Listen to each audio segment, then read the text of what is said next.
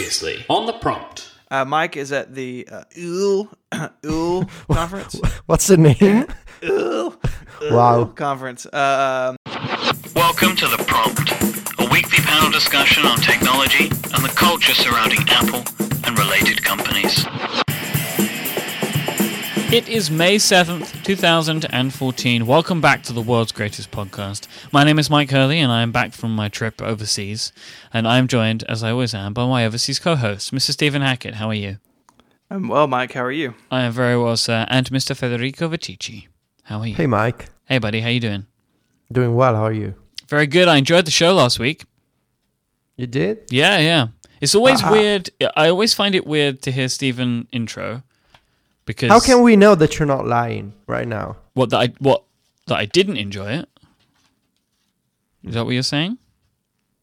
No, I'm just want. We need like a like a truth test for you. What like a one of those? Well, they polygraphs. No, like one of those you know weird machines that Yeah. they hook up to your body. A polygraph. Th- that's polygraph. Oh yeah, Yeah, that's what it's called. it's not called like the lie machine. Or Well, they're called lie detectors, but they're actually See, the- lie detectors. Yeah, but the technical name is a polygraph. yeah, whatever. yeah, whatever. Anyway, yes, I did enjoy the show, and it is always weird to hear Stephen intro for me. Like I hear my voice as the theme music, and then Stephen's voice appears. It just you're not sounds a strange. theme music. Well, I, I'm I'm part of the theme music. I'm embedded within the theme music. you are you are embedded in it. I uh, yeah, no, it, it is it is weird without you. I like that even when I'm not there, my voice just like my disembodied voice appears like a few times during the show. So you're like one of those. You're like one of those airport announcers. Yeah. Like flying to Paris is departing from gate Yeah. twelve. If you see something, say something. Please make sure that you take all of your baggage with you when departing the aircraft. Basically, that's me. I'm I'm just a tannoy announcement. No liquids allowed past security check. So do you also know the specific name, like the technical name from for the, like when you're on a plane and the, and the, like the crew does the all, you know, the little theater thing showing you like what's the name of the procedure, The safety demonstration. the safety demonstration. Yeah. So you're pretty good with words, Myke. Thanks. Well, I mean, there's a whole website dedicated to the, the fact that I'm not, but Myke chats. .tumblr.com. So it is. Uh, I'm glad you're back, Myke. Thanks. Uh, I, f- I mean, the three of us, we have our little family here, and you were, and when one of us is gone, it it makes us sad. I will say that Federico and I have not started another podcast. so I don't know what Federico and I would talk about, just the two of us. I mean, he basically trolls me all week for being an old man, and I don't like video games. Uh, it, it could be like um like like something about a generation gap or something. We're four years apart. yeah, that's you that's have what like you. 19 children. I I mean, that makes Ste- you. Stephen, Stephen, we both know that that's not the case, really. I mean, that's what you like to say, but it's not really the truth. Like it, it kind of makes a generational gap because you're like a parent. Sorry, I, parents. I, I am a parent. It- you know, you have an added level of responsibility that me and That- Federico don't have, and that changes you as a person. That's that's probably true. That's, that's actually a nice explanation, Myke. Thank so Thanks. yeah, so, so you guys are gonna let me talk about my titanium PowerBook? Is that no? Well, you got mention it because you might as well. Have you actually posted anywhere about this, like officially yet? I've been uh, on my uh, my personal branded website. No, I have not. Uh, yeah, so I think I think if Federico. So back to what we were talking about. If Federico and I had a show, and I, I'm obviously playing this up. Federico and I, I think we're good friends, and we have lots in common. But I think it would be funny to have a show that really highlighted this, where like I would just talk for 20 minutes about uh like classic Rocking mode. chairs. Yeah, come on. like classic mode in OS 10, how like Apple put OS 9 in a box and and it's just Federico like smashing his head into the desk. Yep, and just It'd be great. asking. It'd be great radio. all he's doing is asking, did they have interrupt communication in that OS? Because I want it in the one that I use. Yeah. Yeah, OS 9 had some some things. Um so you're back, you're Yep. alive. You you were overseas at the uh Úll conference. How was Mm-hmm. that? It was Give us- absolutely fantastic. Give us your your impressions. Um, it was nice to to meet a bunch of prompt listeners um, and listeners to the shows. I always enjoy that. That's a, a, a source of great fun for me. Um, the the talks were really interesting. Um, there was some stuff that was very like inspirational. Um, like the developer of uh, Lisa of Grace app, which is like this app for autistic kids, which is kind of really just amazing to hear how it changed her life and you know and her daughter's life. Just a really really incredible story. There were things like that, but but then the, you know there were like the, the the things that you you would expect. Like Dave Wiskus had a great talk about Vesper, and John Gruber gave a great closing keynote. That sort of stuff, but there was like other parts to it too, and it was really nice. Everyone was in like this uh, estate. Nobody left the estate, like so. People were always around, you know, so you could easily Yeah. find people. You didn't have to be like, "Oh, what bar are they in?" You know. Right. So if you wanted to go and hang out, there was a place to go and hang out. You wouldn't have hung out in the hotel bar. So that's where you learned all these new words that you're In the hotel using bar, today.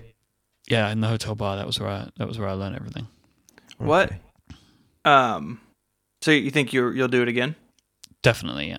Cool. I wish it was closer. I mean, for me, I mean, for a lot. I mean, obviously, for Americans, it's Uh, You know, you're taking travel. one of the only conferences I know, which is in I Europe. know. I mean, look, I wish it was in America. but there's not really. So so here's the thing. Like the, cl- the I mean, it's competitor, for lack of a better word, I guess, is Çingleton, which is basically, you know, uh, what is it? Is Çingleton invite only? It's pretty close No. to it. If it's not, No, it's Is just it, is it small. Open? It's just small. It's just ticket small, based, and yeah. so like those are the two like good small conferences, and you have things like NSConf and stuff, but they're you know obviously developer driven. But um, and Çingleton's in Canada, so maybe there's a there's a thread happening here. All Yeah. of the good small conferences are not in the United States because you Wow. can't do anything small. because we're too big to fail. I think is what the president said. um, did uh, so we should we should get into uh into follow up, I suppose. Follow up. Shirts are shipping. Shirts have shipped. We have pictures of people wearing shirts. Yeah, it's, I mean, it's- wearing the prompt shirts, not wearing shirts in general. we have people wearing their clothes. We have pictures of that. It's, yeah, please don't send. naked it always selfies. sucks. Like I know that this is how shipping works, but me and Federico are hosts of this show, and we will be of the last people to get t-shirts. Yeah, yeah. Isn't it? Isn't it kind of strange, guys, that that somebody in the world is wearing your idea? Yeah.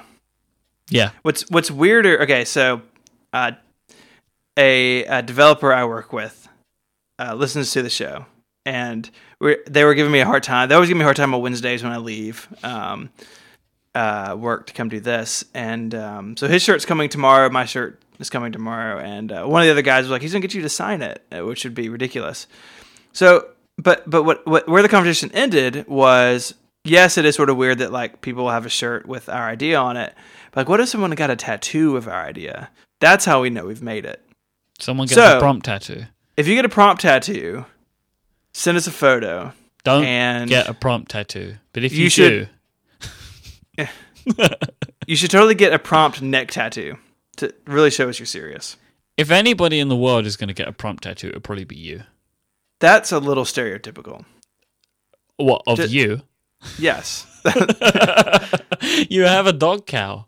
That I do have a dog cow tattoo, and I have. Don't three, you? I Don't have- you I also have a, a Gila Melio tattoo? Uh, well, it's more like a Emilio brand. forever. It's, it's not really a tattoo. It's sort of uh, a bruise that just won't go away. a birthmark in the shape of Gillemilio. So my, my t-shirts have departed Los Angeles today, so that's good to know. Uh, my, I say t-shirts. I think I bought like six of them.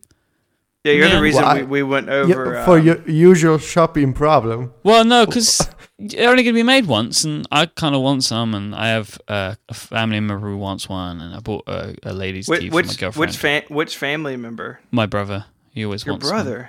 Brother. even though he doesn't ever listen to the show, but he wants a T-shirt anyway. I don't really understand that, but Well, I mean, podcasts take Yeah. a lot of time to listen And to. then He's, he's. I like to have one or two that I don't wear. You know, I, I ordered two. I ordered I ordered a backup, if you will, a time machine of my own shirt. when you wear Of out. course, you, of course, you're their backup, Stephen. Yeah. It's just I have a shopping typical of you. problem. Stephen ordered Yeah. a backup. Yeah, I bought I bought three shirts. I'm gonna have my main shirt. I'm gonna have a backup that's always connected to that shirt, and then I'm gonna ship the other one to. Don't you have an, uh, an Pack off-site Place. T-shirt? Yeah, Yeah, exactly. He puts it at his nan's house, and then So, hey, hey, man, can I can I ship my clothes to your house just you know as a backup? just in case. and then they send back the other one for him. Oh. Yeah, you gotta you gotta alternate. Sure. Uh, so yeah, so shirts are out. So um, we're looking forward to seeing them. The pictures they look really good in the pictures. I'm excited to see mine tomorrow. yeah, send us send us your photos. We want to see you. Yeah, they look like they printed quite well, didn't they? Like it looked like the colors and stuff Yeah. all came out pretty good, which is which is awesome. for sure. Um, what else? Uh, oh, Mike. So last week we talked about in the App Store the stupid Near Me tab, Mhm. and we suggested that maybe you could share this week what's what your phone considers near you. So, do you mind sharing that real quick? Yep, it's pretty boring. I have London Bus Live Countdown, Of course. Bus London Live Countdown. Seriously, one one app is called London Bus Live Countdown. The other one's called Bus London Live Countdown. That's, That's- not confusing at all. That's the App Store, guys. Then I have London Oh. Tube Status Mm. And Hype, London's Best Everything, which apparently What does it mean? it's to discover what's happening in Shoreditch, Soho, Camden, and around right now. It And features happening- heavily what's- curated events, places, people, fashion, and local news. So, wait, does Matt Alexander in charge of that app? That It sounds like something he would do. be, yeah. he's really into curated experiences. Yeah, and Hype, Yes. So, so that's what? How many? Oh, was that four apps? Five apps? four apps. So really, not much more than me. I think I had four. Doesn't make sense to me Um, why there's only four. Like I don't get that. Like surely guys, there's more today- than four apps. Today I'm in Rome. I can check the Oh, near yeah. section. It's all Um, Vatican apps. All Okay, Vatican no, all so, the so this Flappy is pretty Pope. weird. Okay, now so this is strange. Of course, we have Pope. Rome, Rome bus. Um, we have Pro Bus Rome. and, Rome Bus uh, Pro. no, no, we have Rome bus, and then Pro Bus Rome, and then Roma Capitale. oh, which what's is, that uh, one? Um, let's see. Um, news about the administration of Rome. Then we have Muoversi a Roma, Mm. which is uh, again public transportation. And we have Il Meteo, which is weather. Simply, it's an Italian website. And then this is quite strange. We have Tinder, which is um, oh, the uh, the anonymous chatting app. I was I guess- wondering if if any like if I would find that here. So, That's so Tinder is popular. Tinder is popular in Rome. Yeah. Okay. It's not even localized, I guess. Could you um, do some Tindering on the show and report back to us? Uh, yeah. I'm just kidding. Please don't do that. oh, oh God. Okay. So that's Uh, interesting. Um, I mean, I kind of thought for a second, Myke, you might have something like, um, uh, well, I don't know, is, is Uber in London like some sort Yeah, of like I metropolitan service? But I guess that's not really a local. Like, how does Apple define what's a local app? Yeah. Well, the thing is, I'm not like in central London right now, so it would be totally different in central London. Like So- if if I do it in work, right? If I I've tried Yeah. this before. I work in like a small sort of financial district. It's all official apps for the banks in the area. So, So, it's like- that it's that um, specific. Yeah, so it's it yeah, so it's basically everybody in those buildings are downloading the applications for their company Why would people who already work in a bank also download the app? because it's their bank. And how Maybe they're in, yeah they're doing their banking. doing I'm not. Con- bank. I'm not convinced. Okay, well, Federico, I work for a bank and Wow. Do you just And, dox uh, yourself? No, I think I said that before. I've worked for a bank, but I just don't say which one. Mm. Which bank do you Mm. work for? Uh, the Bank of Myke. Wow. It's not doing very well. is it is it Myke coin They are buying all the things, basically. yeah, it's just that I work for the acquisitions department. Yeah. of course you do. I Uh, just it's, uh, acquire products. Yeah, purchasing as a service platform. hmm Purchasing as a pass. Uh, so so Myke, the next the next piece of follow up also has your name next to it. You've been using Cortana on your Windows 8.1 device. How's I- that? How's that going? I used Cortana for about twenty minutes. That's literally a thousand times longer than I did. So how's how's it going? So I just wanted to say a couple of things. Like I, I just made a couple of notes. I just used it for a short period of time just to see what it was like after talking about it a couple of weeks ago. And there were just a few things that I picked out that I thought were really good. So at first it asks Cortana asks like, "What do you want me to call you?" And you type in your name. So I typed in Myke, and it pronounced it Merc, which is quite funny. Uh, It's like, "Is your name Merc?" And, and no. So then it it says if it's incorrect, you can tap a button which lets you say it back. So I tapped a button and said Myke, and then Cortana then said Myke, which I thought. It thought doesn't was know to do with that silly Y you put in your name. maybe. But I was really impressed that you speak to it and then it pronounces it back to you. Like it. I don't know. I just thought that was a really nice way well- of doing it. Federico, doesn't iOS seven do that? Or you can yeah.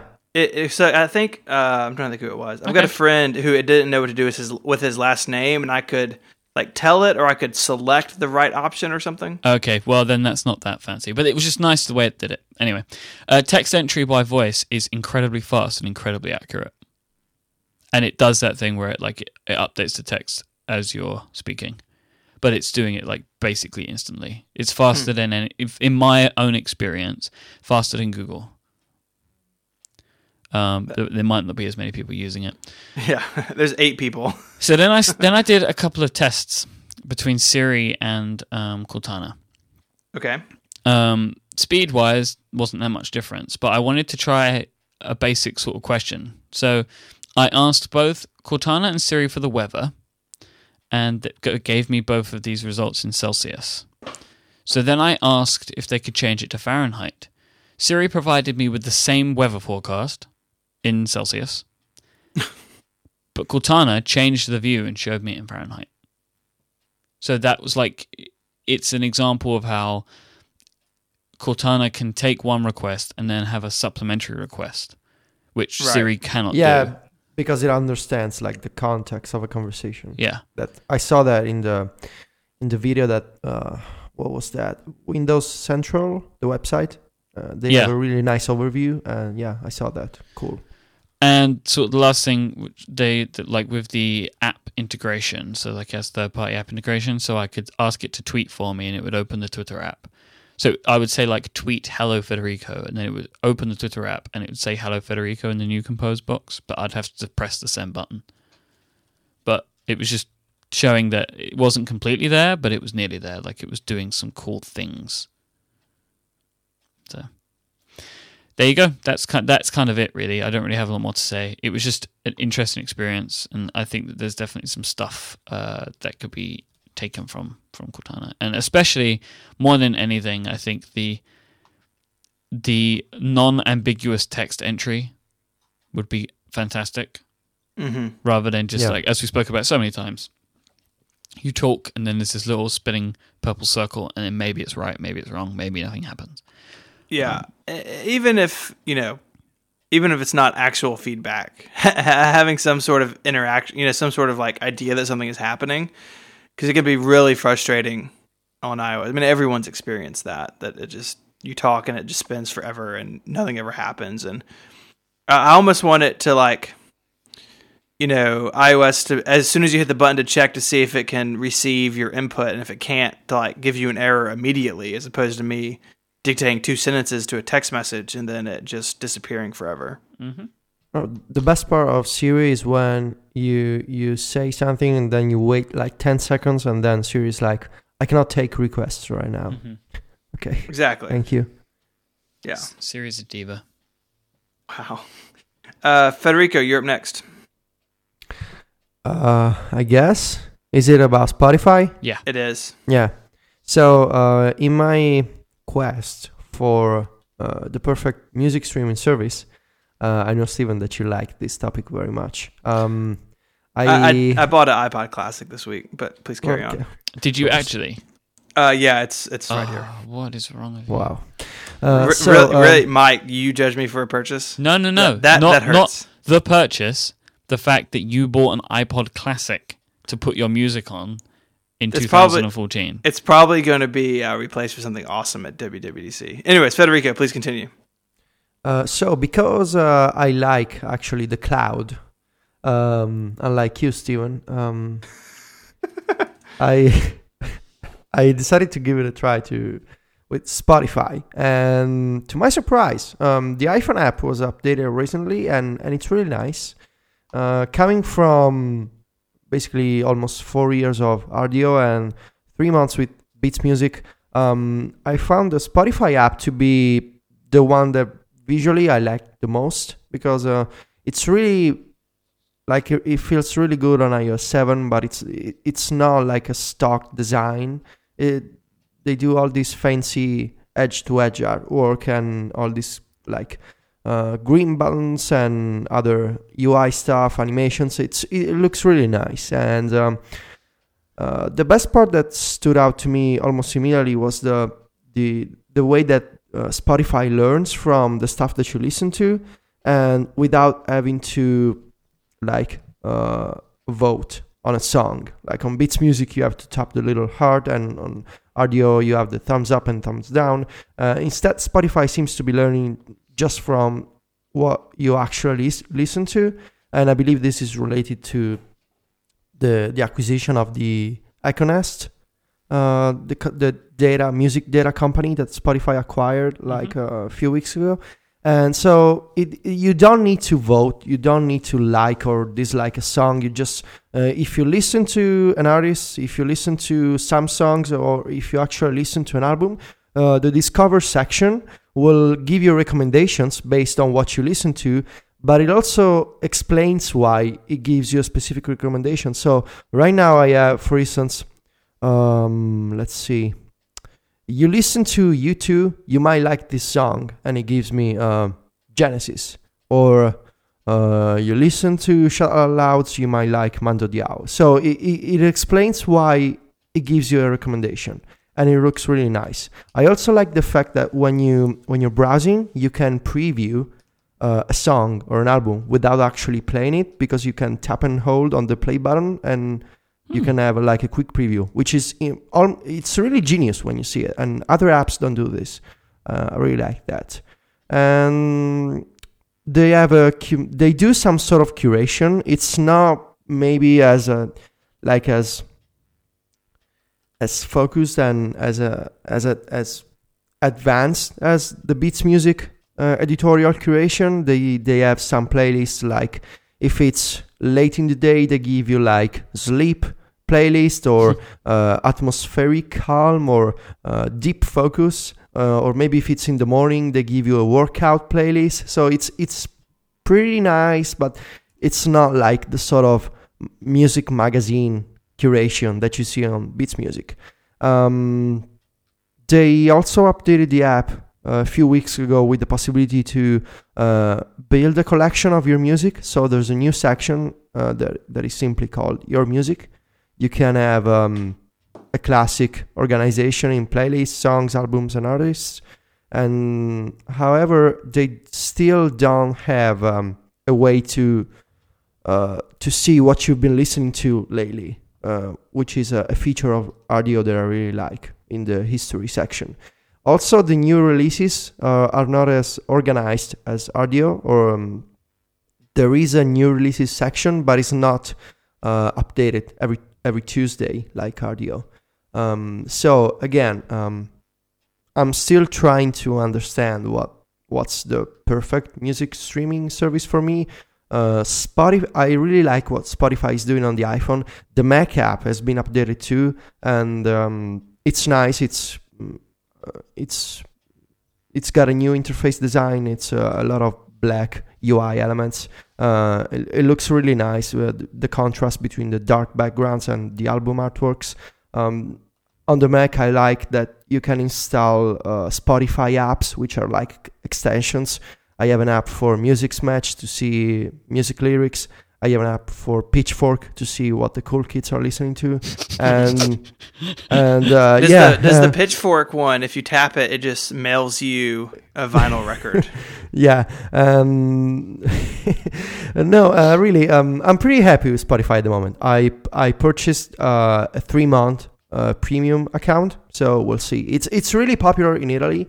Like in Italy, Spotify is like synonym of music streaming and for instance, we have our there's a InTV uh, on the Berlusconi television channel, by the way. Uh, it's called Me- it's called Mediaset. Uh, there's a there's a talent show called Amici, which means friends. Uh, it's basically about uh, young people learning to like to sing and dance and, and act. And um, the the the folks on the show, the singers, um, every time the, there's a show on Saturday, they record the the performance and they have Spotify playlists, so you can follow the television show on Spo- on Spotify and get the live recordings of, of the performances, which is nice. And yeah, it's really popular in Italy. It's it, because it's popular. I can find a lot of my friends on Spotify. So yeah, that's it. That's my for what what was that two week report of Spotify. So I wanted you to talk about this because I've been wondering about Beats. Um, I've been encountering some really weird bugs with Beats, like uh, just in general. Like the app is is still having some weird like playing issues that I thought would be re- like uh, fixed by now. Like sometimes I'm listening to a a playlist or an album, and it just stops playing. Like the song ends and the next one just doesn't start, and that happens quite a bit. Um, I'm also finding like that a bunch of music that I have uh, that I've downloaded um, either gets cleared from my library for reasons unknown, um, or I it's I have it downloaded, but it's no longer an available album on Beats, and that sort of like fluctuation makes me concerned about the service. Like it, like it'll be in their catalog and then it'll be gone. Yeah, but so it's all grayed out. So Ew. some somebody new can't go listen to it, but I have it downloaded so I can. Um, so I've been looking at Spotify, especially because I always said Spotify was a service for me if I could have better organizational tools. I still can't reorder playlists. However, their new Your Music collection thing orders everything alphabetically, and I don't have to add everything to a playlist, which is kind of Yeah. exactly what I wanted. So I'm thinking about switching back over to Spotify again. Yeah, I also noticed that. Well, actually, before I started using Rdio in 2010 or 11, I used to be a Spotify user. I had a fake US account, of course, Of course. and like most accounts in my life. Um, w- and I remember uh, when I tried to create an Italian an, an account in like with my Italian credentials, which mean which means my actual uh, personal information. Um, I remember that I couldn't stream anything in Italy because Spotify saw like my IP address, and so uh, everything was grayed out, and I, I couldn't stream like uh, Oasis or Blink 182. The, I couldn't stream my favorite bands, I remember, and I was really sad. So I went back to using the fake US account through a VPN to to you know a bunch of hacks. And um, but now everything's available in Italy. I don't have to do any any black magic. It's uh, I have Coldplay, Blink 182, Oasis, the Black Keys, everything. And I, I only found like a single album that I that I couldn't find on Spotify, um, which is it's weird because it was an album from the Ataris, and I have no idea why they don't.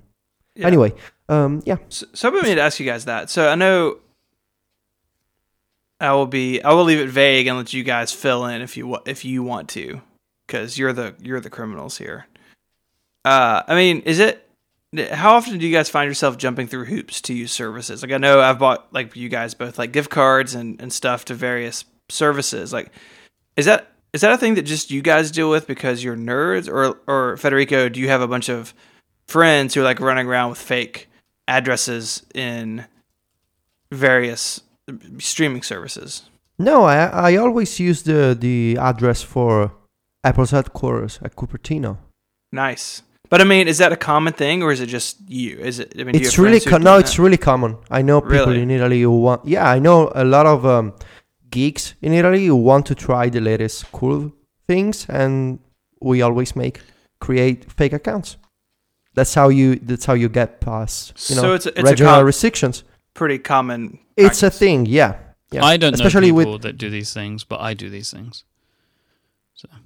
No, especially for like Netflix and uh, Spotify and Rdio when they were not available. There's there, there there's entire uh, series of tutorials and, and services to get past these stupid restrictions. It's Hmm. a thing, Stephen. Yeah. I, I, I honestly just just didn't know. I mean, obviously uh, spoiled, but uh, I think it's time to move on. I think it's time to uh, talk about iOS 8, which is, you know, assumedly Talk coming. about iOS 8 or iOS 8. oh, Oh, sick burn. That's you're basically a rapper. Um, know.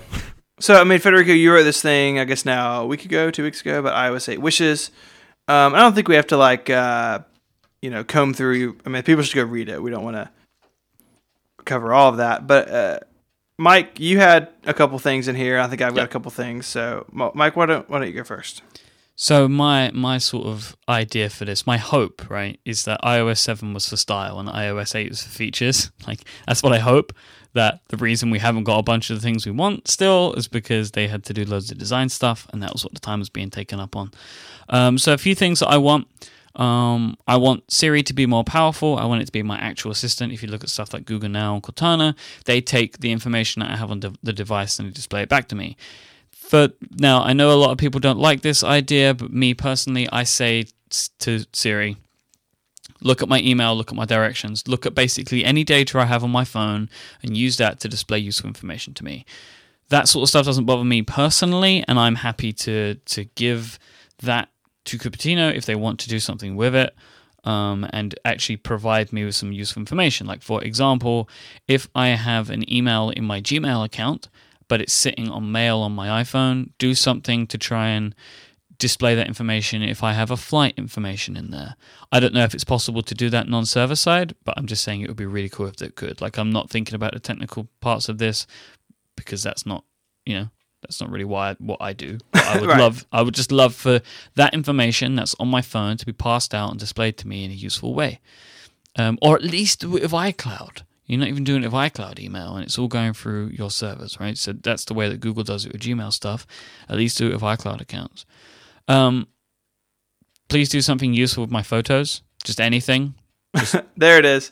Uh, anything. I want to mark it 32 and 32 minutes and 15 seconds into my local recording. We have mentioned photo management for the first please, time. please just do something with my photos. Like, just make basically give me something which means they don't have to be on my device. Like, photo stream storing a thousand th- photos, which I can't clear, and it's taking up all that space on my phone. is kind of frustrating.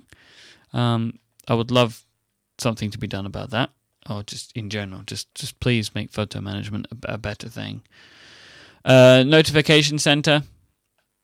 I would really like actionable notifications, um, more granular support and changes. So, for example, you know, just to be able to go in and more easily control notifications. Like it's it's too difficult at the moment. Like if, for example, if you want to make a change to all of your notifications, like if you want to say I don't want to see badges anymore, well, you have to go into every single app and disable badges. Like that that kind of thing is is kind of crazy to me. Um, and please just get rid of the missed tab. Yeah, yeah, we talked about that and how it's Yeah. basically Now we're gonna get all the tweets again. I know. yeah. Some saying- people, some people out there really like that that tab, but I agree Well. with you guys. It's not.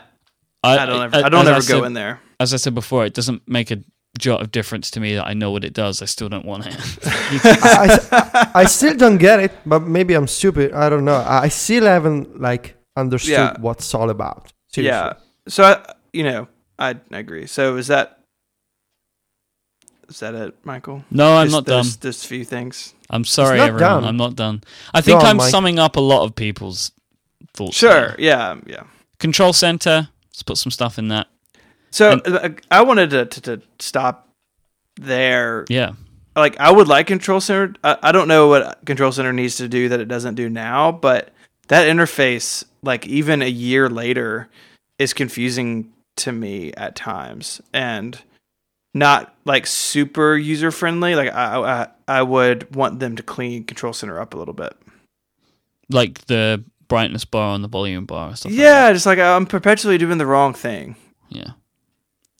Um, interapp communication. Federico, why don't you take this one? Oh dear. Uh, Is there really anything to say about it? I mean, the, uh, anything they want to do, it would be welcome because uh, seriously, it's 2014, and you know, iOS apps cannot talk to each other, and and and I guess that now that we have the new design, maybe it's time to focus on how apps can communicate and exchange data, and even I mean, I'm not talking about crazy stuff like, oh, allow iOS users to empower users to create workflows and to create automated stuff. No, really just the basics like uh, give developers the ability to share a common database between apps. And, and now this may sound uh, obscure, but really the example is TextExpander for iOS. Uh, they needed to drop the the ability to sync uh, snippets using the reminders database. And now they're using x-callback-url, and it needs to be embedded in every app because there's no solution to you know to to share a common database across apps from different developers, or even the ability to when you're using the iOS share sheet uh, with the open opening menu. Um, there's no API to say, okay, I want to op- I want to use the opening menu for these specific apps. I don't want to to let my user see 10 different apps in the opening menu. I just want want the user to see these two apps. There's no menu, there's no API for that.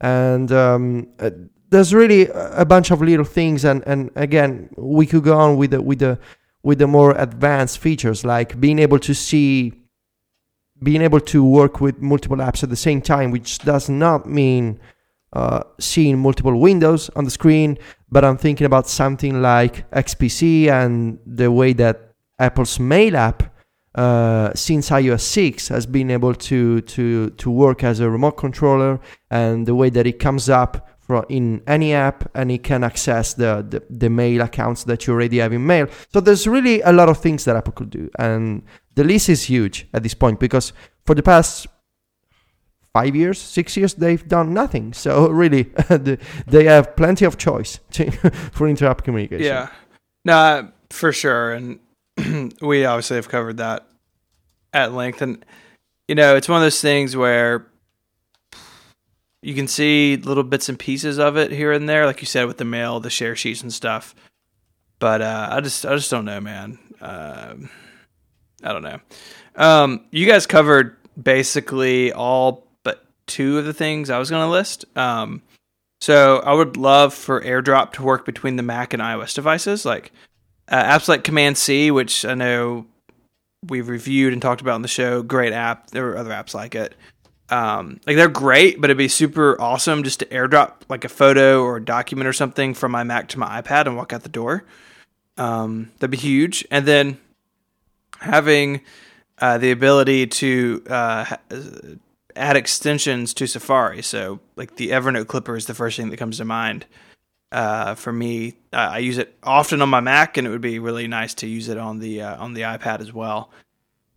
I think out of my obviously sh- short list because you guys took all the all the other ones I had. I think the AirDrop one is maybe a little more likely, and I think it would be a reworking of how it works on OS 10. Um, there was an article on iMore, I think like yesterday or today, kind of talking about that, which I thought was uh, interesting. Um, uh, I don't know. It, it, would be a little convenience factor that, for you know, for me at least, I would I would enjoy. I I did include AirDrop for between iOS and OS 10 in my wish list. On your, and on I, your, yeah, I totally in your article. Yeah. Yeah, I totally agree. It, it would be super convenient, and just for me, it would be to share uh, images primarily because uh, that's what I do. Like I take a photo and I wanted to quickly put it on my Mac because photo stream is slow and doesn't work for me. Right. And yeah, yeah, I would love that. For sure. we haven't um, set the world on fire with this topic. I kind of wanted to do it more in a sense of we've put our sort of flag in the ground now. These are the things yeah. we'd like to see, and I think it'd be fun to go back and look at how many of those, if any, get ticked off in a couple of weeks' time. That's going to be a depressing episode. Yep. Uh, Uh, seriously, in, in in in all in all seriousness, uh, I think we're going to see probably just a few of of these, like Oh, of course. airdrop, airdrop, and I would s- I would say some se- serious stuff, but I wouldn't bet on like a textual mode that Myke and, and I would, would like to see. Uh, actionable notifications, I don't I don't see happening. I would love them. I I, I, I don't know. I It's don't just know. I mean, I- they, they've added them on. I mean, OS 10 has them, and, and I think that's a really like. If you see Apple doing something on one platform, you can kind of guess that it could be on the other one. Yeah, but it's Um, just a quick reply for text. It's not like you get a notification for an alarm in the clock app and, and there's a switch in the notification. It's it's just for text. That So would be that. that. would be a good first step, though. Yeah. Um, yeah. So we'll we'll. see- I guess we'll know in what three weeks. That's crazy. Crazy. Yeah. Can we can we do can we do predictions like uh, just the week before? Yeah, of course. Uh, we're we're obligated to as a Apple centric broadcast. I think. It's in the But but we need we need to to spice it up a little bit, like Mm. actual prizes. Oh, oh, between Yeah. the three of us. Yes. Whoo, that could be interesting. Like we do like we do The a little loser gets a, a Gil Amelio tattoo. No. Why is? Didn't you say it first? Uh, probably. uh, that would be that'd be interesting, Federico. We need to we need to build like a like a like a WWDC uh, prompt bingo web app or lotto, lo- something like with cards for predictions and and and there's little jokes for the prompt mixed with actual iOS and So OS so 10 so if so if an Apple executive says the phrase "take action" on stage, Uh, exactly every everybody Yes. wins. Yeah, everyone wins a car. Wow, I don't think we can commit to that. Well, you might not be able to. Mm, look at me, I haven't got Uh, any money really. guys. Hey, sp- so speaking of not having any money, oh, no. Oh, wow. app, app, dot, app.net. uh, in app.net. the, in the history of segways that's like king Yeah. segway That's pretty a good, pretty right? good one. So explain, explain. They had a blog post yesterday from their co-founders. Um, basically, their okay. So see if I get this right. Their renewal rate was high enough for them to be profitable and self-sustaining as long as they fired everybody. Yeah, see, I don't get this. Like, No, oh, oh, it was profitable only if we remove like ninety five percent of our overheads. Like, that's not profitable anymore. That's that is not making Yeah. money. Well, I mean, you don't work in finance. Well, well that's semantics Anything is profitable if you remove all of the overhead. Like, it doesn't. The way they wrote this post, like, I really like these guys, but it seems like such a strange thing to say. It's it's like they had to say they they were a success. Like they couldn't not say they were a success. Like because they clearly were not a success because they have not been able to succeed at what they were attempting to do. Like just saying, oh, the service we can basically pay for servers and maybe a contractor every now and then if something breaks. Like that is Yeah. nowhere near what you said you were going to do. And I've maybe gone on a rant before we even attempted to explain it. So maybe we should do that and come and circle back to one. I mean, I mean, I think we covered the news. They had their big first round of paid renewal. So, so app.net, if you have been under a rock for two years, paid social network. You know, a couple years ago, people were really like fired up and angry about Twitter, and like some people who used to have Mac blogs rage quit Twitter, and then like I don't know, like it came up and app.net really capitalized on that, and they had a very a successful fundraising campaign. And then did some really interesting things. But did they? They had Alpha, which was Well, no, basically like- Twitter. They had private messages. They had a Kickstarter clone. Yeah, but then they Like- did like the developer incentive program. Okay, so, so but the platform itself wasn't all that unique. Right. The and the developer thing that was what if I so like if I wrote an app.net client, I could and it was popular, they would give me money basically, like to su- subsidize it. yeah. Um, that really was cool, and and everybody I I've talked to a couple developers over the last couple days with app.net dependent applications, and I've heard very positive things about app.net and the API that the API was really good to work with, and they really shipped quality stuff, which kind of makes this all the harder to swallow.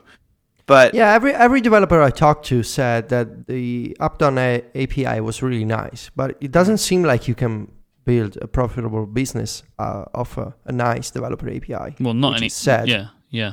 I see what you mean. Yeah. Um.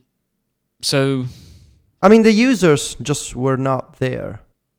And, Yeah, and, really. and, and what's strange um, about this is that it it seemed to be like the sort of geek friendly service. You know, it's it's a independent company. Uh, they launched to paid plans, so you can. You know, we always make a big deal out of paying for the for the services that you use, and App.net launched as a paid service, and, and so it, it it had all the possibilities to be like the sort of the sort of web service that that we that we dream of, right?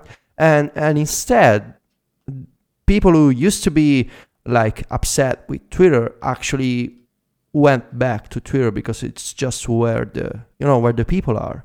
And honestly, I'm a huge fan of like the the idea that the app.net API and and like uh, the, the differentiation between the different uh, services that they offered, but at the same time, launching to just uh, Alpha, the Twitter clone, I guess it became a problem because people saw app.net as the like the Twitter for uh, like a few people with longer messages, and then when they when they started to to to to like to to ship uh, different features, uh, the people just didn't care, and uh, it, it looks to me like a nice developer uh, developer experiment, and not as a really uh, as a company for actual users. Yeah, and I wanted to touch on what you, what you just said. You know that nerds, it's the nerds in our circle. Like we talk a big talk about like wanting to pay for services that we want to use, right? And so when a lot of when AppNet came around, and myself included, I was like, yes, something they have. They seem to have a sustainable business model. Um, they're nice guys. They have nice API, like whatever. But as soon as they introduced that free tier, so it, App.net initially was like fifty bucks a year, and then dropped in price, and they had a free tier, and like, and sort of in that time frame that this blog post is talking about, where most people's uh, subscriptions were due to renew. Every time I opened Riposte, it was all like, "Well, I'm going down to the free tier," you know. Um, like from the very nerds, some of the very nerds, including myself, I did not renew my subscription. So these these Yeah, people's but- jobs are on my shoulders. But like that's the thing. Like you talk a big talk, but then either so here, here's my question: Did app.net, app.net, app.net either not fulfill a promise that they had made that this was going to be like something awesome that people would be willing to pay for, or did we just get tired of paying for it because we, like all other people on the internet, prefer free? No, No. because in pr- in practice we just have Twitter for social conversations. We have Dropbox for files. We have Foursquare for check-ins. So, so, so the failure was that the, they did not ha- offer anything uh, So terribly unique. unique. Yeah. it was a nice API, just not so unique in in. And, and it's a chicken and egg problem because maybe there were features of and, and implementations of the API that were really nice, and and maybe they, they could have led to to unique ideas on the on the client side uh, with unique apps, right? Because I'm thinking of something like uh, Steve Streza's uh, Ohai or Ohai. uh, Ohai. Manton Manton Reece um, Sun, Sunlit, Mm-hmm. and there are there's the possibilities for unique ideas. Not nec- even if the ADN company doesn't necessarily want to ship unique applications. Developers could have made unique ideas. It's just that without users, there's no uh, there's no reason for developers to invest in in in using the API to make such innovative applications. So and, and and in the meantime, people are using Twitter and Dropbox and Facebook and Foursquare. So it doesn't really add up. You know, it, what do you do? You do nothing, and this is the result. In my opinion. What about you, Myke? I will pay for services if I use them. Like, it's not a charity. Like, I paid for app.net thinking I would use app.net. I didn't renew because I hadn't logged in for months. Yeah, Like- I, I, I think that was a that was something I definitely saw as people were saying, "Well, I'm not renewing my subscription." That was definitely verbiage that you know we saw. Like I'm I'm not interested in yeah, and, and it's it's a harsh thing to say, but like I'm I'm not interested in just supporting a company for the sake of it. Like they've it it was an amount of money that is not just a tiny amount of money that I can just let go or whatever. Right. It- I mean, you got cost- you have a s- I mean, you have a smartphone addiction to feed. I'm just kidding. hey, buddy. Uh, no, seriously, what Myke says, it's actually the way that most people. No, and I, I don't disagree, and, and it's one of the reasons I let my subscription lapse. Was like this just isn't something that's valuable to me. Um, it's tough. Like I don't envy their position, right? Like it's got to suck to have to do that. Yeah, and, Um, and I, I have met with and spoken to those people a bunch, and it's really sad, and I, and it sucks that that they didn't that they weren't able to make it. I wish that they would have done. I I wish they would have made or been able, or at least developers, you know, be able to make a environment that I wanted to use, but that just wasn't the case. Like everything that they did where it was all great and it may have been in a bunch of ways better than other services it was all very like me too like we also have this service yeah. which is kind of like this one that you use and it would have been really awesome if there would have been like basically imagine if app.net really took off like if it really took off and we all moved there right for twitter. All of the other things that it would have done we would have used them all because we would have had this like one place where all this information stored. Mm-hmm. That was what they were trying to do but they did they couldn't get that core functionality to go over. And i think they had some serious problems that they didn't address like branding. Like Yeah, it the was app.net a, name, it's it's insane. it was a constant thing that was brought up and i interviewed dalton caldwell and brought it up to him Mhm. and he gave me an answer which was good but was clearly it was very much an answer of you know we don't see ourselves as a uh, as needing to have a brand. Our apps have the brand but clearly that was a problem for them.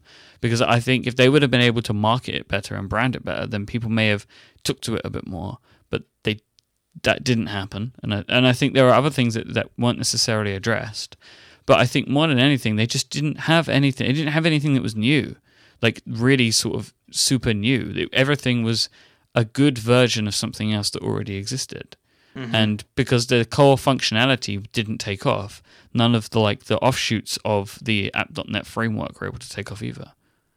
I to think me, the, ma- the main prob the main problem is that if you're if you're not aiming at the at being just a developer company, right? Because you're also one. I'm not saying normal people and the general public and the millions of users that Facebook and Twitter have, but if you're trying to address the the, the tech geek audience, and why would someone um, switch from Dropbox or uh, you know Twitter, Facebook, Foursquare, all these different Kickstarter for backing uh, crowdfunded campaigns. Why would you switch from these established uh, popular services to an API? Because essentially they were selling an API and a platform uh, that does a bunch of different things on a, on a, on a, on a smaller scale and, and that maybe has a nicer developer friendly API, but um, in practice, it's just not a, a, a strong enough selling point. You, you cannot you cannot sell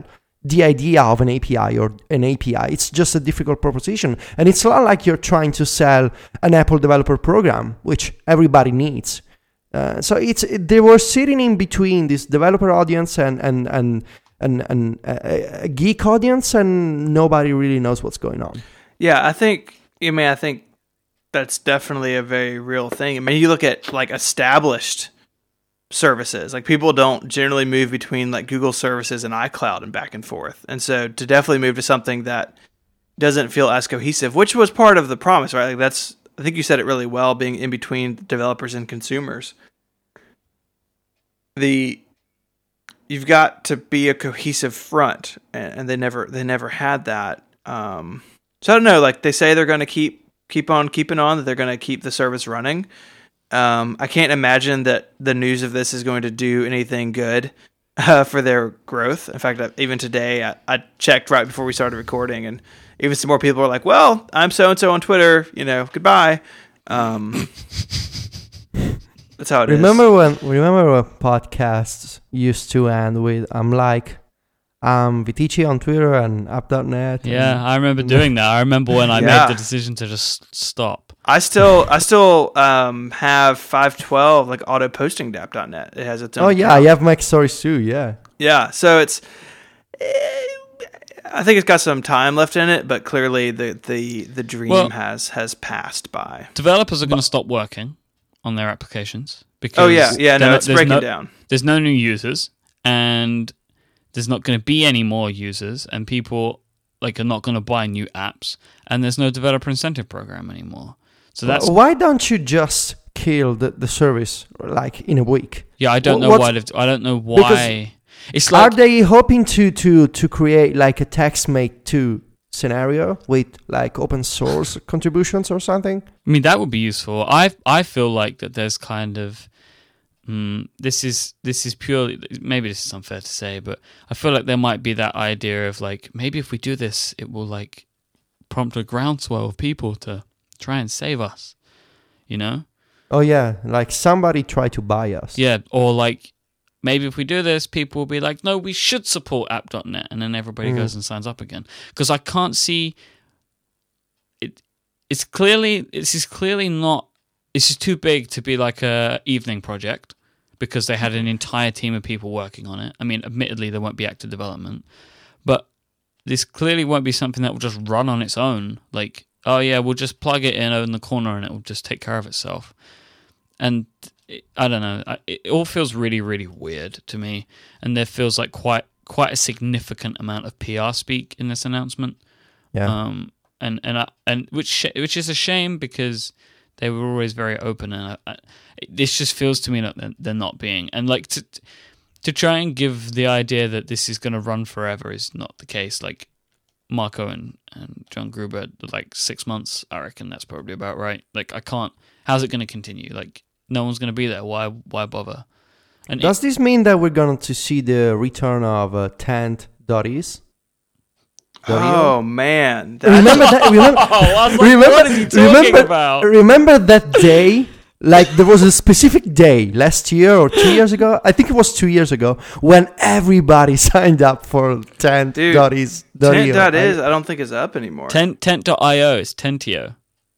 Uh, that sent Tent. me to cupcake.io. Io. I'm I on- say io. but- I'm you know on- that io means I in Italian, by the way. Yeah, Um, tent.io. I'm on it right now. IO. All your data in one place. Tent is a protocol This is for still a personal data thing. communications. I remember like John Siracusa being like the only person that I knew No, that like also Lauren Victor. say. Yeah. I don't think my uh, page is there Oh. There's- anymore.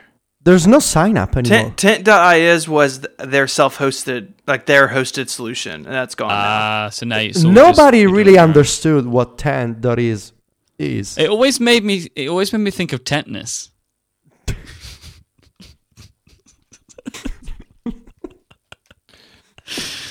to Uh, the prompt. yeah. Um, Tentis, like, tentis is Why? What? I just, I just, what is happening? I just went to Ten tent.is and I was redirected to cupcake.io. Yeah, it's What's the, a- par- what's, it's the a, what's a cupcake? What? It's no, like I a don't mean what's a cupcake. I mean what's a, what's the cupcake cupcake website? Uh, um, it's the controlling software vendor, I think, or something. This is really confusing. Um, Uh, so we're just gonna just move on. Um, yes, we well, ended on a let- on a I- strange note, wrap it up. It's sad news. Definitely Yes. sad news. especially for the people who got laid off. Yeah, re- and and as I say, very very nice people, and I wish that this wouldn't have happened. I wish they could have continued forever. If anything, I wish that App.net would have been a success, and we would have wanted to go there every day. That wasn't the case. I think their announcement was really weird, and I don't think it's going to last forever. There you go. Nothing lasts forever. What's that song? Guns N' Roses? November Rain? You guys know the song?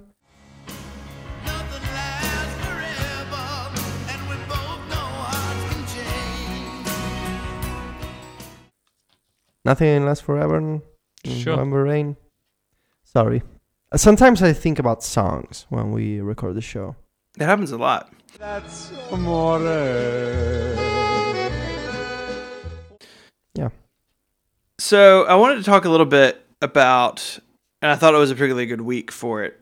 Um, I feel not just on our show, but like sort of like in our community right now. There's like a lot of, um, sort of like negative, like negativity, um, negative negativity, negative. t- t- mm. In the Apple community? Yeah, uh, about some very uh, some very specific things. You know, we've spoken. If you kind of uh, back up a while, um, I work. You know, iOS seven. Uh, Myke not restoring his phone. Please don't even. Why do we have to? Uh, the you know rem- the last couple of weeks the longevity slash importance slash possibilities of the iPad. Like, there's just been a lot of like talk about things that maybe eh, not not completely positive. And I'm not saying like I am far from like sunshine and puppies, but I'm not. I'm I'm a glass half empty kind of person. But I thought I thought I just found it interesting that there's like these been this string of events. Um, where like if you ask me like what how I feel about like Apple's software at the moment, like it's just gonna be a frowny face. Um, but I- I just kind of wanted to see what you guys think about that. Like I for one, like I don't think like when we complain about iWork or complain about uh, you know that OS 10 redesign is going to keep me up at night, like we talked about last week, that uh, that that's just to fill air. Like those are real concerns. Um, and I, for one, think they're real concerns because like the three of us and lots of other people like us, like we rely on this stuff to like get our our jobs done, like to make our paychecks happen. Like Federico, your entire exist well not your existence, but you know, your entire professional life would like be something totally different if it weren't for Yeah. for Apple. Um, you know, Myke, like so many of your podcasts are centered around like the the Apple ecosystem. This show is a prime example. My website, like this stuff, just wouldn't be what it is without without Apple at the center of it. And it's not because we're fanboys. It's because that you know we we really do rely on this stuff. And just as any good, uh, you know, any good carpenter is interested in the tools and the materials he uses, I think we share that with the computers and software that we use. Um, I think that's much a much more deep seated interest than just oh I'm a fanboy. You know, does that make sense? Yeah. Also, we just Yeah. really care about it. Like this is the stuff that we just really care about. So we kind of get wound up by things. Yeah, and I guess that in general, when you when you cover negative stuff, you always get more page views and traffic than positive feelings and thoughts. Uh, it's the reason why it's the reason why on the news you hear about people killing other people instead of people making babies because just there's a there's a I guess a general affinity for hearing bad stuff and for criticism because it, because it generates a discussion because because and because it attracts eyeballs and because it, especially when it comes to tech um, talking about improving things is maybe a, a sort of engineer mentality. And you always try to imagine how you can make something better. And okay it, sometimes it's fun to say here's like everything that I love about Apple. But then if you have a blog and you always cover and you always write about this, the things that you love, uh, people say that you're a fanboy or people say that, that maybe Apple is giving you money to write those things. So it's not like, in my case, even uh, uh, I try to, um, like my iOS wish list, for instance, I try to to make that uh, not uh, not a regular uh, thing on Mac Stories. I do that once a year, and then uh, I try to be honest. You know, when when I, when I find something that doesn't work, because I expect software and products from Apple to work uh, in a certain way, I, I always try to be honest. And, and when I see something that's broken, like iCloud and iWork, or take action and that sort of stuff, I just I, I feel uh, like I have an obligation for my for my readers and uh, on the show listeners to to talk about that and and why why wouldn't why wouldn't somebody cover the negative stuff and the stuff that doesn't work. And again i think that uh, we need to we need to make uh, a difference between the sort of actual negativity and actual criticism and because uh, in the, especially in the in the apple related blogs you see something like apple is doomed and apple should buy this company because they they they they don't know what to do with the cloud apple is losing money apple stock is dropping and then you see actual critics uh, for about you know the problems with iOS 7, the problems with with the way that iOS apps talk to each other. So the it's not really just one uh, big uh, problem. It's it's different kinds of uh, negative, if you want to use this word, uh, thoughts about uh, the way that Apple should could work better. And, and honestly, like I don't see anything necessarily bad about criticizing something that could always be improved. No, absolutely, and, and that's that's that's a good way of putting it. You know, you, you don't you don't criticize things you don't care about. You know, the, the opposite of love is not hate; it's it's apathy. Um, and it this is just like this is like kind of what nerds do, right? Like we we hold our obsessions in high regard, and if you know if, if someone you know a person in, in our lives who who care who cares about us if they if they stop looking out for us if they stop helping us try to improve ourselves you know if they if they if they see us in a bad situation and don't say anything you know that that's a that's a sign that maybe that relationship isn't isn't awesome um and it's it's critical for uh, that sort of feedback in the real world, right? Like if I'm going to do something dumb and my wife foresees that it's going to be dumb, she's going to say something because she cares about me and and wants me to to be well. And, and you know, obviously, it's a little bit different between um, nerds and a technology company, hopefully, but it's really not. It's it's that sort of you know what? Like I, I care about this stuff and and I rely on it and it's important to me. And you know what? I've got things to say about it. And if that's not always positive, or if that's not always uh, in agreement with whoever is listening or reading, like so be it. Like th- uh, that's fine. We can we can disagree, but it's like if we just if we just sit by and and and not complain that Apple, you know, stripped all this stuff out of iWork, and and we don't with things like the OS 10 beta program leave feedback, then then we're not helping improve the the the little world in which we occupy. I agree, of course. So you know, we don't we is don't. Myke is Myke still with us? Yeah, I'm Myke's- still here. Myke's dead. Okay. Um, are you overseas, Myke? Yeah.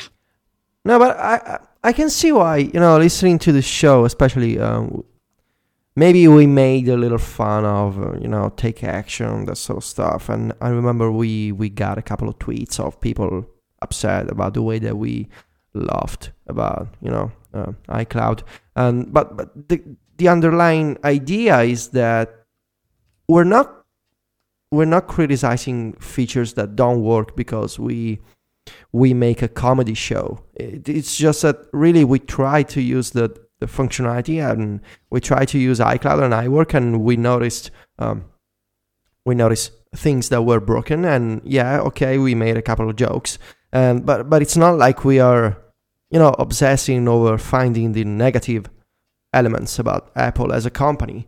And and and I guess that when you have a community uh, of people who care so much to constantly discuss the way that sh- that your that your products and that your software and uh, applications could be improved, I guess that's a good thing because uh, I mean you don't see and and now I, I don't mean this as a joke, but you don't see the same discussions about I don't know app.net or um, and even Facebook, you know, and you, you you don't see the kind of passion about we want iOS to be better, we want this Apple application to be better. It's just that there's a lot of attention. Of course, it's Apple, and and I guess that also iOS 7 was a complicated upgrade for people and for nerds especially.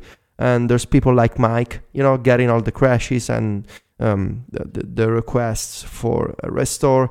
And um, you know, it's it's it was a series of problems. So the iOS 7 upgrade with Mavericks, there was the the mail mm, problem with Gmail and and then other problems with search and you know it's it's complicated so uh, it's it's like a relationship really uh, you gotta you gotta point out the little things that don't work and try to make those better and and, and I guess that in general that's also a good practice for life. You know it, it, like you said Stephen if you apathy it's not really a good way of living. So it's better to criticize and maybe um, every once in a while may knock a couple of jokes then just be quiet and say nothing and then you know then everything's said. So I, I think we're on we we if we if we keep our healthy discussion um, policy going on we'll be fine and I just think maybe this, maybe this year we'll be happy with iOS 8 and iOS 10 10 10 10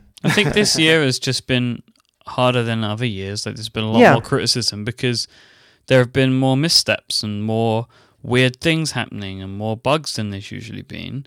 And yes, because it's probably been a hard year for Apple with development stuff, but yes, it has been harder and it's felt harder for users. And uh, so I think there's been more. To, there has been more to complain about, and there's also like a a level of uncertainty about what the company's doing more than than previously um, because they've gone, you know, longer periods of time without having anything to say and stuff like that. And I think that builds on it. Um, and so I think I think all in all that there is just a a, a more of a, a, feeling of unease amongst the people that care about these things than there has been before. Yeah, I think I think that's really fair. The, I mean, the last year has definitely seen a lot of activity in a lot of different fronts, and there's been lots of you know words shared on is Apple stretched too thin, and, and that's not really the conversation we're having. But you know, it, they came off a period of of relative quiet on a lot of fronts. I mean, iWork was you know old um, there's still still on the the OS 10 side of things. There's still a lot of core apps that are really aging, and they moved in some pretty big bounds in a bunch of different ways, and dropped the ball in a lot of places. And so it's it's it's only to use Federico's word, honest, to call them on that. yes Yes, i i agree with you yay! That's always nice. Um, app picks. Should we do app picks? Weekly picks. You want to lead off, Myke? Sure do. So this was one that I, I've been waiting to do, but I wasn't uh, on the show last week. So uh, it was last week, I think last Tuesday. Um, there was an update for Clear uh, for iOS and OS 10 um, to add reminders support to Clear. Um, it added a couple of other things too that I'll talk about, but um, I'm really happy with this this update. So like it, it basically what it's doing now is, is it's having um, it's not Apple reminder support. It's just a support for like alarms added to tasks. Yeah, the terminology. I, I had a lot of people ask me, Yeah. "Oh, it's not integrating into uh, iCloud." It's like, well, no, it's, a, its own thing. So it's adding alarms, basically local alarms to tasks that you add in your clear list. Um, and I've been using Clear more as a result. Like I'm I'm playing around with potentially trying to move some of the tasks that I have in OmniFocus into Clear Wow. instead. Are you guys? We you have said that exact sentence on the show before. I did it with another app and it didn't work out very well. Yeah, I was like, I just had like really strong deja vu about that. Anyway, sorry. Go Yeah, ahead. I tried to use reminders. I tried to use an app that used reminders. I think it was Good Task. Yeah, that app needs a little work. and it was a horrible experience. Um, I'm not there yet, like just because I haven't done it all, because I, I don't want to just go all in because I'm kind of tied to OmniFocus. Um, and I- I think I might try and use the two apps uh, in parallel, like for diff- for different things. Like Clear might be more for wider projects and things that don't that aren't so urgent as opposed to like things that have strict deadlines because OmniFocus has more granular controls about the way you can like push tasks off and stuff like that. You mean like your grocery list? Well, yeah, but grocery list I don't necessarily need to set a reminder on, but like little projects that are my own things that if if I miss it because for any reason I just miss it, it's not gonna like hmm.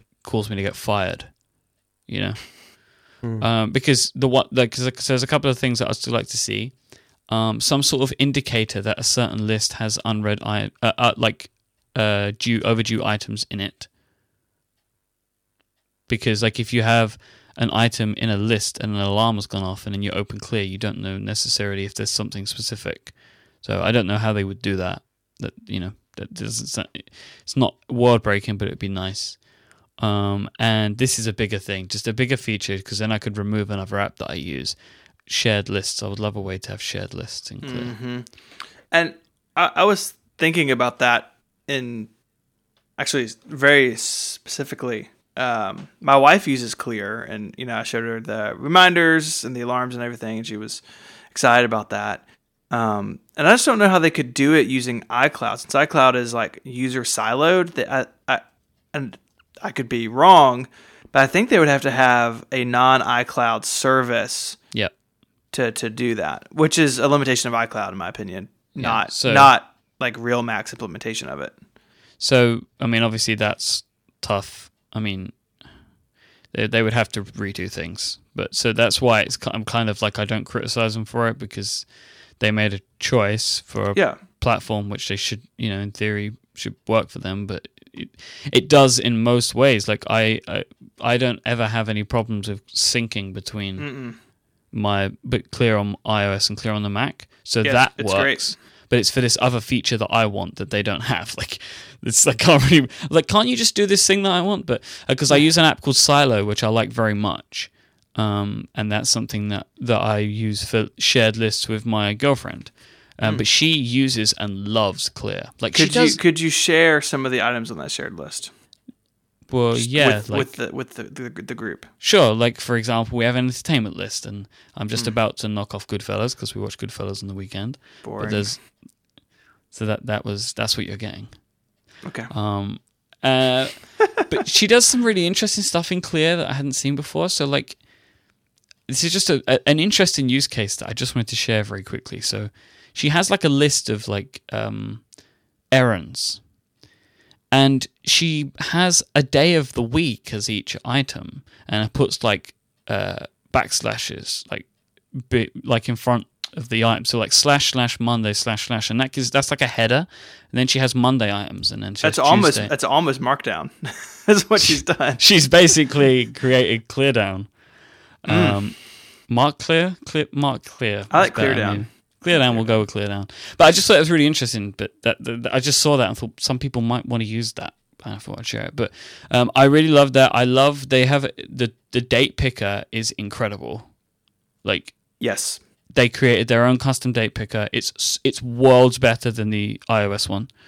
Um, like the swiping left and right to go from date to to time, and just the way that it works. And also try and set. I won't spoil this, but try and set a date and time in the past. You get a very good error message. But I think my favorite thing about the new Clear is the sound packs that they've added. So there are two new sound packs. One's called Sci-Fi, one's called 8-Bit, um, and you can. They're in-app purchases. I think for people that bought Clear Plus, there's a way to get it for free. I'm gonna say it's not easy. It, they use that receipts thing. Um, I'm gonna find that and put it in the show notes. Um, but I bought the 8-bit sound pack and I love it. It's so good. Can I can I would you mind gentlemen if I if I gave you a little taste of what it sounds like when I use clear? Do it. 8 bit sounds. Wow.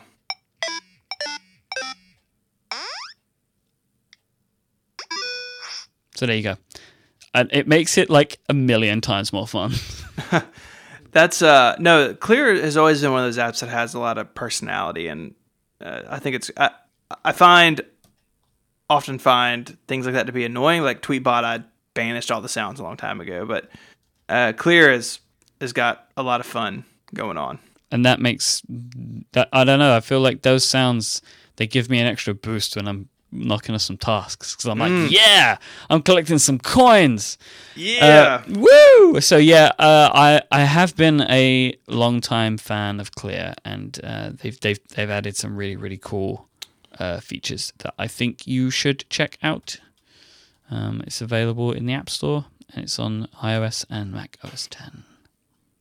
Cool. Um, Federico, Hi. do you have a pick? Yes, and of course, my weekly pick is Spotify for iPhone, the new version of the app. Like I said before on the show, it's really nice update, and it received support for uh, the Your Music section. Uh, in the last update, it used to be a private beta, and now it's available to everyone. And also, what I want to point out is that it's not documented anywhere, uh, but mm, you can use uh, this you can launch a spotify search using a url scheme and of course uh, i wanted to cover this and uh, um, i configured the spotify search shortcut in my launch center pro and and I, and I really like this because um, in the in the spotify app it takes a few taps to go to the search section and then to press uh, the search bar and clear an existing search. And instead if you use the, um, the the url scheme shortcut you can just type and you're taken straight to a new search for uh, your search term and and it's really nice and again spotify new version iphone uh, i'm trying at the moment nice discover section uh, your music your scheme free on the app store you gotta unlock the pro uh, subscription with uh, on the web from spotify.com Cool. Uh, mine is a uh, five dollar Mac app by Many Tricks. They're the people who do Moom and a bunch of other great OS 10 utilities. And uh, Time Sink sits in your menu bar, and there's other apps like this, uh, but I really like Time Sink for a couple of reasons.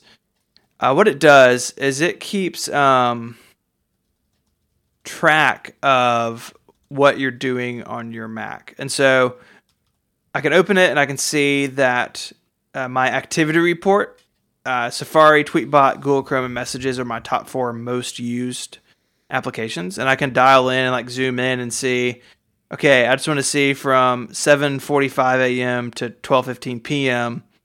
You know what was I using, and, and suddenly BusyCal's in there because I was in BusyCal for a while, and so was Excel. And so, eh, not maybe super useful on its own, but what I think is is special about apps like this is that you can use them to sort of track um, track what you've been doing throughout the day from sort of a job perspective. So what what I mean by that, you can create pools. Uh, they call them pools in um, Time Sink.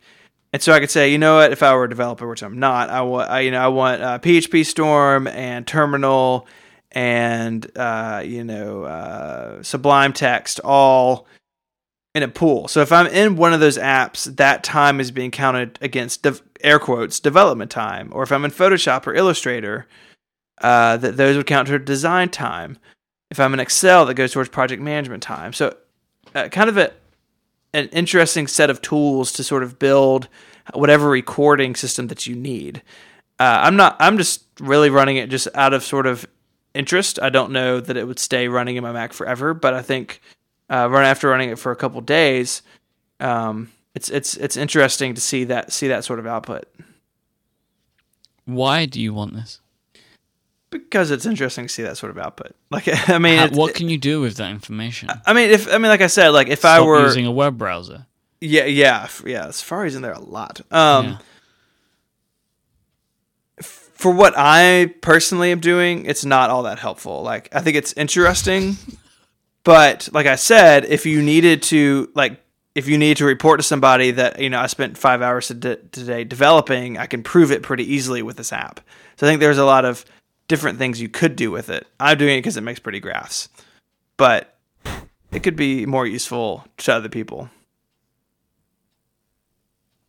Way to really sell my pick, guys. Yeah, that's a, that's an awesome, was- awesome, really endorsement. I was hoping that you'd be able to tell me why it was going to make my life better, but Well, you could see that you're on Skype 18 hours a day. I already know that, buddy. So Or maybe, Myke, maybe there's no way to make your life better. Maybe that's true, Federico. Sorry. Thanks for that. I thought we weren't going to be negative anymore. Is that what we decided? I think you Yeah, but that. we we switched from Apple to Myke's life. Well, you've Hmm. always been negative about my life, Federico. No, no, really, I'm not negative. I've um, Yeah. Okay. so, um, so so you can so let, maybe this will help solidify this in your mind, Michael. Or m- maybe you're just gonna hang up on me. Uh, you can set custom times, and then you can actually export that as a CSV. So if you had a time management system, you know that you need to bill time against, you could export a CSV of this and import it into a system. Uh, or into a billing system where you could actually bill time based on your usage. Aren't there like services and apps for that? Yes, uh, there are. And and and would do people really like? Yeah, I didn't. I didn't make fun of either of you. their- I didn't make fun of either of your picks. Do do people? Most people really want their real, accurate, completely one hundred percent accurate time to bill to a client. Yeah, no, I see. I see what you what you did there. Yeah. Do people really want that? I'm not sure people want that. Like just those extra fifteen minutes, you know. You should check it out if you need time tracking. if you need Great time, pick, if you Yeah. need, if you need time tracking, uh, you should check it out. Or if you like graphs that spawn automatically in your mini bar, you should check it out. Love a automatically spawning graph. Mm. Can we? We should go. Thank you so much for listening to episode 47 of The Prompt. If you'd like to find the show notes of this week's show, you should go to 5by5.tv slash prompt slash 47. That's P R O M P T, by the way, just in case. Just in case you didn't know that. There's another are- URL. There's another URL. Yep, there's also theprom.pt And slash the world's greatest podcast. dot com. Is I'm sorry. Can, com? can you say it again? The words. The world's Greatest? greatest podcast. I like it. I know there's a there's a friend of ours who doesn't like it, so I just wanted to hear it again. Mm. I think there's lots of our friends that don't like it. Uh, But I really like it, one. so that works for me. I think also the world's greatest.co will also take you there. I thought that bounced around between us and a couple other shows. Um, no, I think. That, did they Hmm. fix that? Because that was a bug. Which one do I own? Maybe I own World's Greatest. It's hard to say. There's a lot of synergy. So the World's Greatest dot co goes to a hover page. So that might be the one that I own. You should you should fix your DNS. But you fix your DNS. My DNS is just fine. And World's Greatest dot co goes to GoDaddy. So you know, neither of them are working. So don't go to either of those. Anyways, 5by5.tv slash prompt slash whatever episode number this is. Forty-seven. 47. We, the show also has a Twitter account. It's at underscore the prompt. If you were following that today, then you will know that Stephen has been incessantly tweeting for the last hour and a half. So thanks for that, Stephen. I'm sure we've lost all of the followers that we had. Myke Uh, is for- thanking me for my hard work here on Twitter. Thank you. I believe I'm getting a raise. or fired. Wow. That's what I'm going to tweet. He really tweeted that. I don't. I would not lie to you, gentlemen. Why are two people tweeting? Uh, uh, and why don't I have access to these accounts? You you anyway? do you, You do have, have access. You do have access. I it. don't- have given, access. You were given the password, and the password is somewhere. I is was in not given. This is a lie. the This is a, this is a lie. The password exists in a place that is not secure at all. All you need to do is look for it. Uh, we are at underscore the prompt on Twitter. I am at iMyke, I M Y K E. Federico is at Viticci, V I T I C C I. And Stephen is at ISMH on Twitter. Stephen also writes at 512pixels.net, and Federico writes at macstories.net. We'll be back next week for another episode of The Prompt as we ramp up towards WWDC. I hope that you will join us. Until then, bye bye. Arrivederci. Adios.